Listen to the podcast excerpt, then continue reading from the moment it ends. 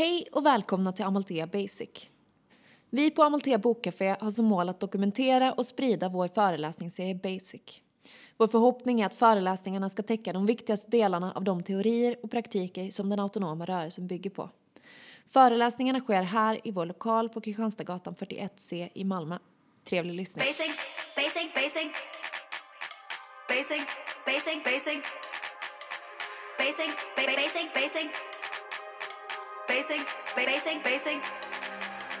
Hej,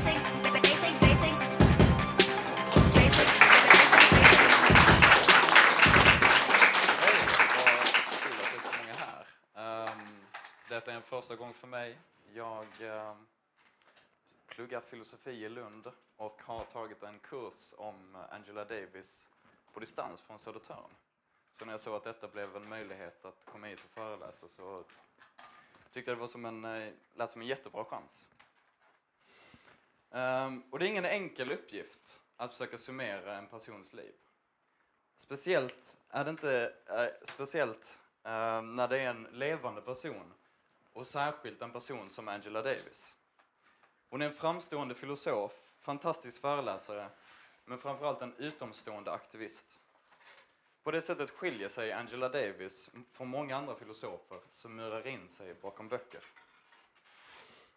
Om man vill komma underfund med Angela Davis tänkande om man vill se världen med hennes ögon så måste man undersöka hennes aktivism. Men på samma sätt, om man vill förstå hennes aktivism, måste man förstå hennes tänkande. Så mitt mål med denna föreläsning idag är trefaldigt. Jag vill gå igenom hennes bakgrund genom att eh, följa det som hon tar upp i sin självbiografi. Jag vill beröra några centrala teman i hennes böcker och jag vill försöka undersöka ehm, sambandet mellan hennes tänkande och hennes aktivism. Efter föreläsningen så tänkte jag att vi kunde ha någon diskussion där vi kan dela in oss i grupper och sedan starta, eller prata i helgrupp där man kanske drar, E-, har egna tankar om kopplingar till vår samtida politiska situation och liknande. Så det får ni gärna tänka på under föreläsningens gång.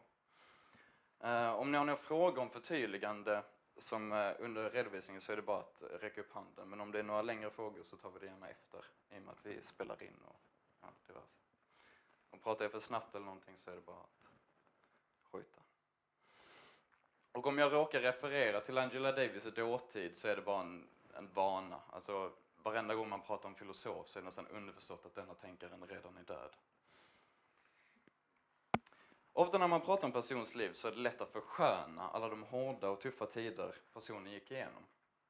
Ofta hör vi berättelser eh, från människor som har blivit så framgångsrika och trots alla hinder har de lyckats. Låt oss börja vår genomgång av Davis liv med ett kort utdrag från hennes självbiografi. Jag citerar. Jag ville egentligen inte skriva den här boken. Det kändes som övermod utan like att skriva sin självbiografi vid min ålder. Dessutom var jag rädd att sätta mig själv i en särställning om jag skrev om mitt liv.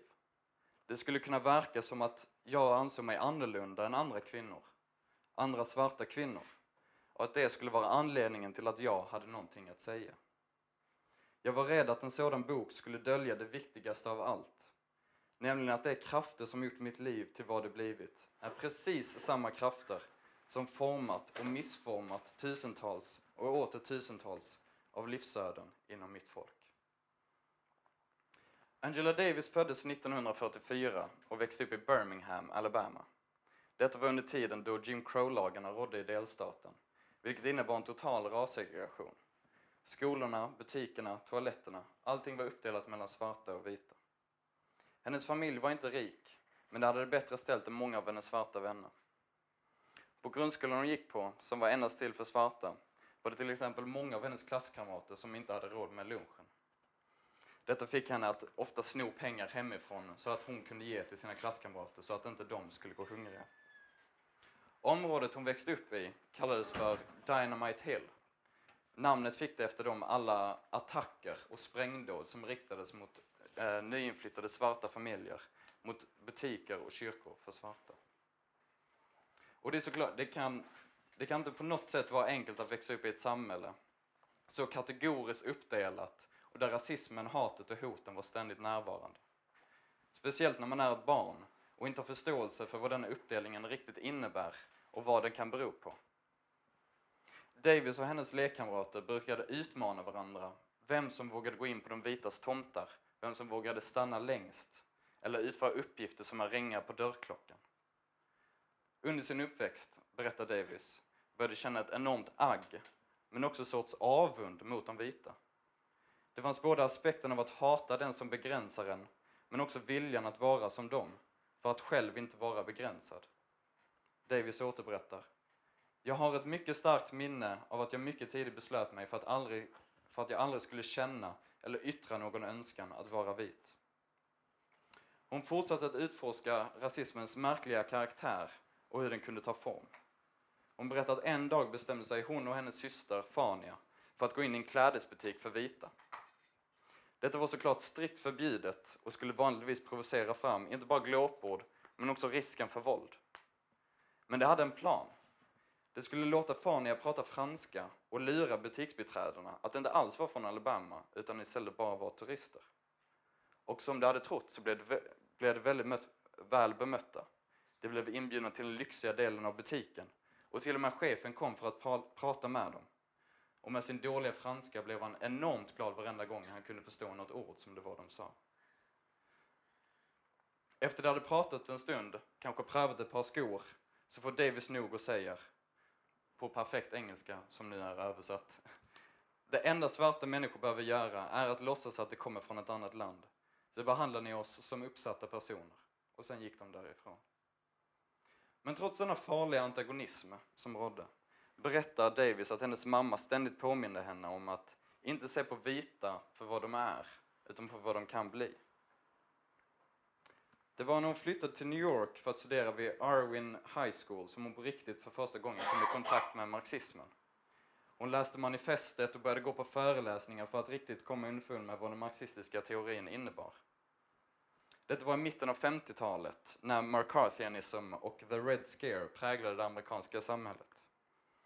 Under hennes liv började hon förstå att den antikommunistiska propagandan inte bara var ett redskap för status quo att föra sin politiska kamp, utan som ett verktyg för att rättfärdiga de rasistiska strukturer som stärktes av det kapitalistiska systemet i USA. Och när hon hörde fattiga och arbetslösa afroamerikaner själva uttrycka förakt mot kommunismen insåg hon just hur kraftfullt detta verktyg egentligen var. Efter high school började hon studera vid Brandeis University i Massachusetts. Hon började på egen hand läsa existentialism, eh, men de universitetskurserna hon tog brydde hon sig inte så mycket om. Istället fokuserade hon på aktivism, blev medlem i organisationer, deltog i demonstrationer. Under en sommar reste hon till Europa för att besöka en socialistisk festival i Helsingfors. Överallt hon reste träffade hon folk från hela världen som hon lärde sig av, om deras lands egna konflikter och om deras kamp. Men nästan lika vanligt förekommande var polisens närvaro. På festivalen till exempel hade de haft CIA-infiltratörer som bar bort människor som deltog. Och när hon kom hem från, eh, kom hem från resan så väntade FBI-agenter på flygplatsen. De förhörde henne om hennes kommunistiska åsikter och hon minns att de frågade Vet ni inte hur vi ser på kommunister? Vet ni inte vad vi gör med kommunister? Hon studerade ett år i Paris med fokus på litteratur. Men det var, denna, men det var under denna perioden som hennes eh, intresse för filosofi hade börjat växa. Och när hon kom tillbaka till USA för att fortsätta sina studier så var, ville hon egentligen studera under den kända tyska filosofen Herbert Marcuse, ska, har jag lärt mig om man ska uttala det. Men jag kommer referera till honom som Mackan. Hon hade, hon hade sett honom hålla en föreläsning ett år tidigare och läst hans bok Eros and Civilization under den tiden hon studerade i Paris. Mackan hade flytt från Tyskland 1933 och tillhörde den samling filosofer som var verksamma inom vad som kallades Frankfurtskolan. Trots ett fullspäckat schema brukade hon smyga in på hans föreläsningar. Och en dag gick hon fram till honom efter lektionen, berättade om sitt intresse för filosofi och undrade om han hade kunnat ge henne lästips för någon som vill fortsätta sina studier. Mackan tittade på henne och med en skeptisk, men med, med en skeptisk blick men också ett litet leende frågade han långsamt med betoning på varje ord. Alltså ni får ursäkta min dialekt eller hur jag, ja, men eh, med betoning på varje ord. Do you really want to study philosophy? Och detta var startskottet på hennes filosofiska resa. För inte bara skulle han göra en lista till henne, det skulle träffas privat varje vecka för att diskutera texterna hon hade läst. Hennes intresse för Kant, Hegel och Marx, och speciellt hennes vänskap med Mackan, fick henne att söka sig till Frankfurt för att fortsätta sina studier i filosofi. Men precis när hon hade lämnat för resan började medborgarrättsrörelsen ta fart i hemlandet. Och trots att hon ville fortsätta med sina studier kunde hon inte göra det när något så viktigt hade blommat upp. I hennes egna ord. Ju mer kampen där hemma tilltog i omfattning, desto mer frustrerad kände jag mig över att behöva uppleva den bara genom hörsägen. Mina studier gick framåt och jag fick allt djupare insikt i filosofi. Men jag, kunde, men jag kände mig allt mer isolerad. Jag var så långt ifrån stridsområdet att jag inte ens kunde analysera kampens enskilda episoder. Jag hade inte ens tillräckligt kännedom eller insikt för att kunna bedöma vilka strömningar inom rörelsen som var progressiva och äkta och vilka som inte var det. Jag tyckte det var svårt att behålla jämvikten och fick allt svårare att känna mig delaktig av den process som förvandlar mitt folk till ett medvetet kollektiv. Jag ville fortsätta med mitt akademiska arbete, men jag visste att jag inte skulle kunna det om jag inte fick ägna mig åt politisk verksamhet. Kampen var en livsnerv, vårt enda hopp om överlevnad. Jag bestämde mig. Det var dags att åka hem. När hon kom tillbaka började hon studera igen under Mackan för att avsluta sin doktorsavhandling. Hon deltog i demonstrationer, startade en studentförening för svarta vid sitt universitet och började förstå den vackra sidan av aktivism, men också svårigheten med att bedriva en progressiv rörelse. Ursäkta. Hos de svarta pandrarna, som hon delvis samverkade med, kunde hon ta del av motståndet mot rasismen, men blev trakasserad för att hon var kvinna. Och blev aldrig riktigt nöjd med det faktum att de var motvilliga till den marxistiska analysen. Men i USAs kommunistiska parti, som hon gick med i 68, tyckte hon att, ibland att det förenklade och missförstod ideologier. Till exempel nämner hon att det var farligt att likställa fascism med rasism och avvisade den retorik som endast såg kommunismen som ett botemedel mot fascismen. För henne var kommunism så mycket mer. Det var en vision om ett nytt samhälle. Jag tänkte lämna Davis biografi för en stund för att prata lite mer om hennes filosofi och hennes böcker. Jag nämnde innan Frankfurtskolan, som Macken var medlem i. Ett av deras huvud, huvudsakliga mål var att vidareutveckla marxismen och försöka förstå vad som kan leda till en marxistisk revolution. Varför den inte hade hänt i Europa än och hur man kan bedriva kampen mot status quo. Davies marxism är inte klassreduktionistisk, vilket framkommer i hennes verk. Tvärtom så är hon en av de som ständigt praktiserat en intersektionell analys.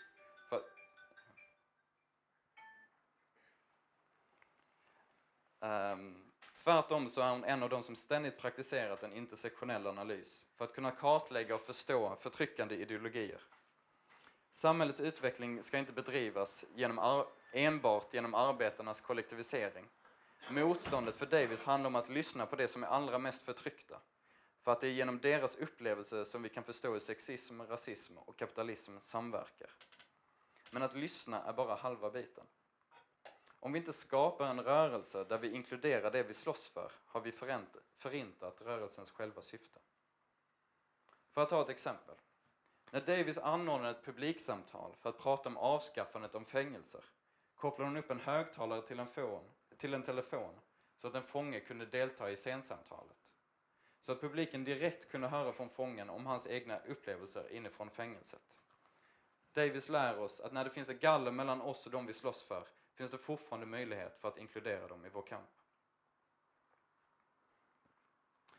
I hennes föreläsning Lectures on Liberation ställer sig Davis frågan Vad är frihet? Jag kommer inte kunna gå in riktigt på detalj om själva artikeln men det är en av mina absoluta favoritverk som hon har skrivit som jag kan verkligen rekommendera det varmt. Men jag tänkte ändå berätta och beröra några av de idéerna som fortfarande är inflytelserika i den filosofiska akademin än idag.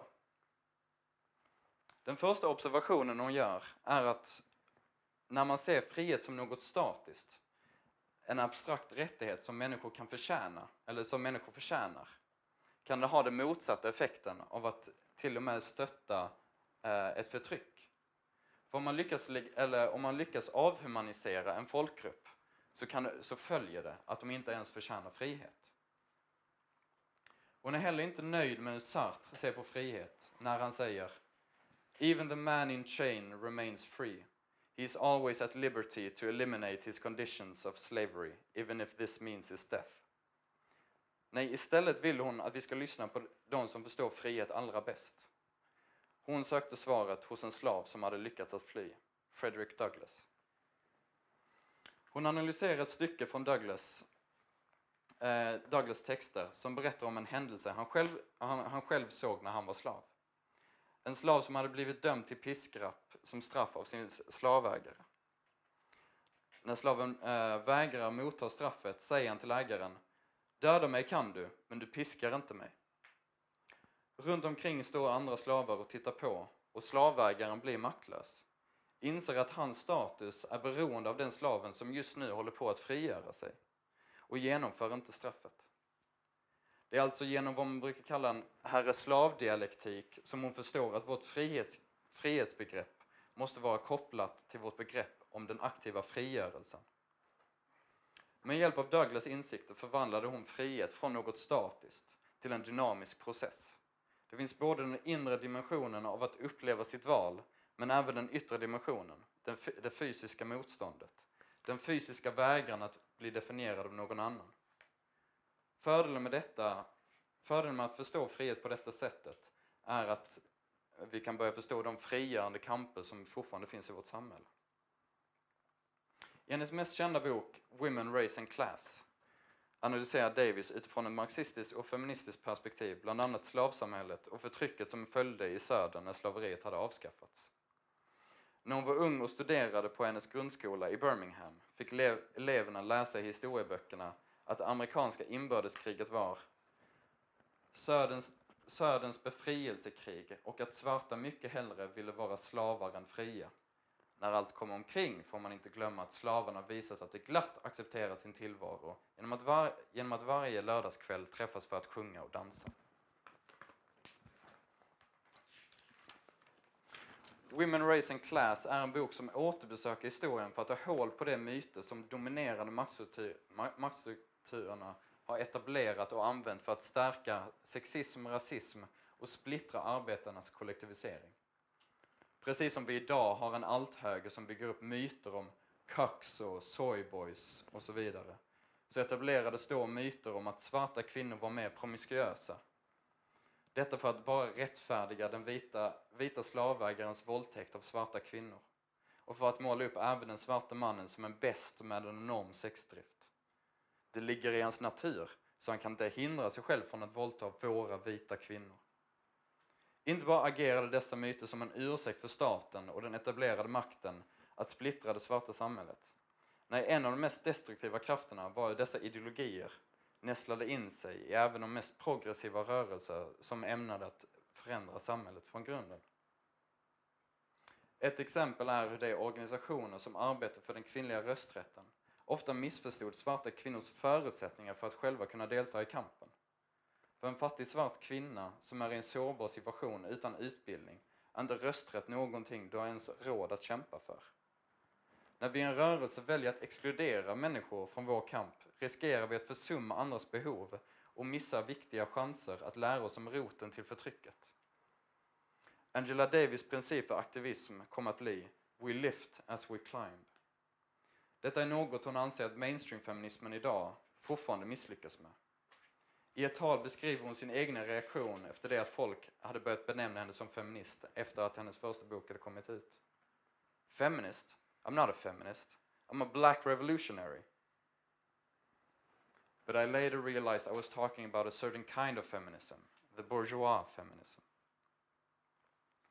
Jag tänkte för att presentera nästa bok läsa ett kort stycke av en eh, amerikansk poet från hennes bok Citizen av eh, Claudia Rankine, Rankine, osäker på uttalet, som är en afroamerikansk poet.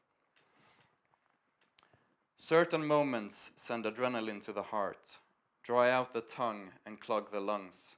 Like thunder, they drown you in, in sound. No, like lightning, they strike you across the larynx. Cough. After it happened, I was at loss for words. Haven't you said this yourself? Haven't you said this to a close friend who, early in your friendship, when distracted, would call you by the name of her black housekeeper? You assumed you two were the only black people in her life. Eventually, she stopped doing this, though she never acknowledged her slippage. And you never called her on it. Why not? And yet, you don't forget. If this were a domestic tragedy, and it might well be, this would be your fatal flaw, your memory, vessel of your feelings. Do you feel hurt because it's the all black people look the same moment, or because you're being confused with another after being so close to this other? Kultur, poesi, musik. Överallt hittar vi människor genom olika medium och på olika sätt försöka uttrycka sina känslor. För Davis är känslor det viktigaste filosofin kan undersöka och dess mål är att kunna begreppsliggöra känslor och fördjupa vår kunskap om dessa. Det är just denna idén som, eh, det är just denna idén som eh, strömmar igenom ett av hennes senare verk, Blues Legacies and Black Feminism.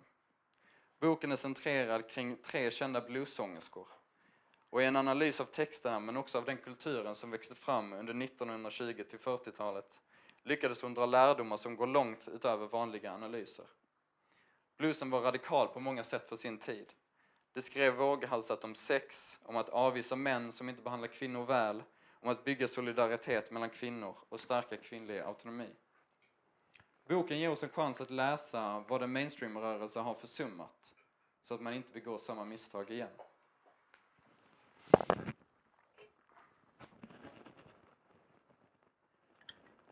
Ursäkta. Jag tänkte avsluta med att återvända till två eh, sista händelser för Angela Davis liv. Den första ägde rum 1969. När Davis hade avslutat sin doktorsavhandling hade hon tagit jobb som assisterande professor vid UCLA. Kort efter att hon anställdes försökte universitetet av inflytande från Ronald Reagan, som då var guvernör i Kalifornien, avskeda henne på grund av hennes kommunistiska anslutningar. Men universitetet förlorade i rätten och Davis fick stanna kvar. Men bara några månader senare blev hon, igen av, eh, blev hon avskedad på grund av inflammatory language. Bland annat hade hon upprepade gånger refererat till polisen som pigs under föreläsningar. Detta blev en långt utdragen process som slutade i att det blev en väldigt um, offentlig motsättning mellan Davis och etablissemanget. Men det var den andra händelsen som transformerade Angela Davis till det hon är idag. Inte, bara, inte längre bara en aktivist och föreläsare, men en internationell symbol. Händelsen kom att kallas The Affair with the Soledad Brothers, eller The Soledad Brothers Affair och är en berättelse om hur Davis blev falskt anklagad, jagad och fängslad. Det hela hade börjat att genom sin aktivism hade Davis kommit i kontakt med några fångar som satt fängslade på Soledad Prison. Hon brevväxlade frekvent med en av fångarna, George, som berättade om situationen på insidan. Hur vakterna misshandlade dem och såg till att ge liv åt konflikter mellan svarta och vita. På utsidan lärde hon känna Georges bror, Jonathan. Och de kämpade, de började kämpa tillsammans för att stärka fångars rättigheter. Men saker och ting tog en drastisk vändning när Jonathan och några andra bestämde sig en dag för att kidnappa en domare och några jurymedlemmar i ett desperat försök till en politisk aktion.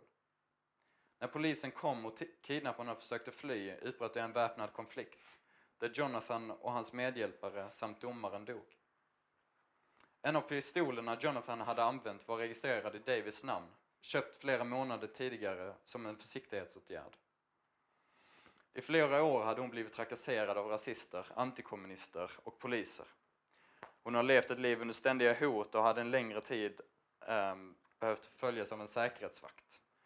Um, och hon hade, hon hade länge varit en person som staten såg som en av sina fiender och det var just därför hon blev efterlyst av FBI.